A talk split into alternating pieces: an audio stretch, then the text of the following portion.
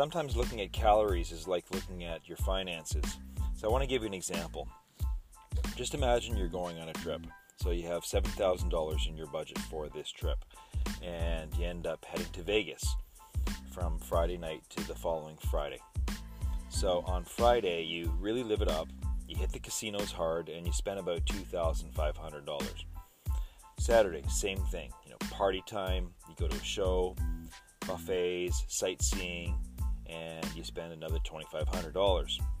On Sunday, more excess. This time it's a helicopter ride, it's an exotic car rental.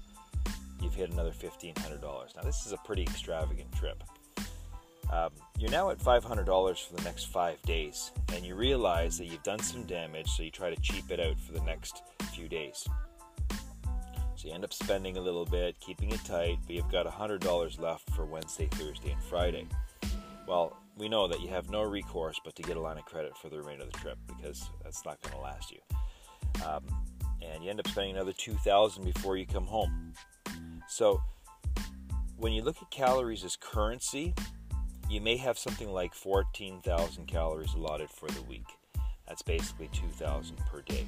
So for the average man, that's pretty decent amount of food. On Friday night, you go out with the friends and you um, you consume 3,000. It's all out. It's an all-out eat fest.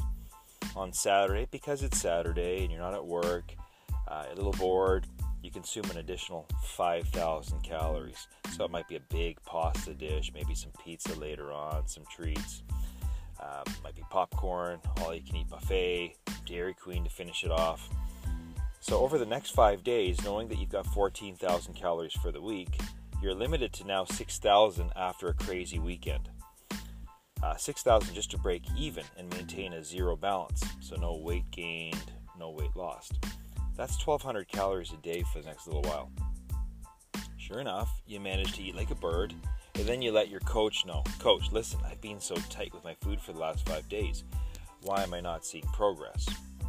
Well, the reason why is you know you smashed it the uh, that previous weekend, and I see this scenario all the time. Five days of starvation after a crazy weekend, cutting from the usual 2,000 calories to 1,200. Now, for a man, that's not a lot dying for the weekend to come, and your will is weak from the starvation over the course of the week. And guess what happens that following Saturday? Naturally, you're going to cave. You're going to cheat on your plan, and you're going to go nuts again, and you're going to perpetuate the cycle. Amazingly, we don't respect our finances the way we should. The average Canadian family spends about 137% of what they make, and, and they're in the hole. Some people realize that, some people don't. They just keep going on that way. What's worse is we're even more brutal with food, our calories, and our health. So, I'll begin next week, is what people say, only to follow the same pattern month after month, month right into the palms of obesity. Is it worth the price? That's something that you need to answer.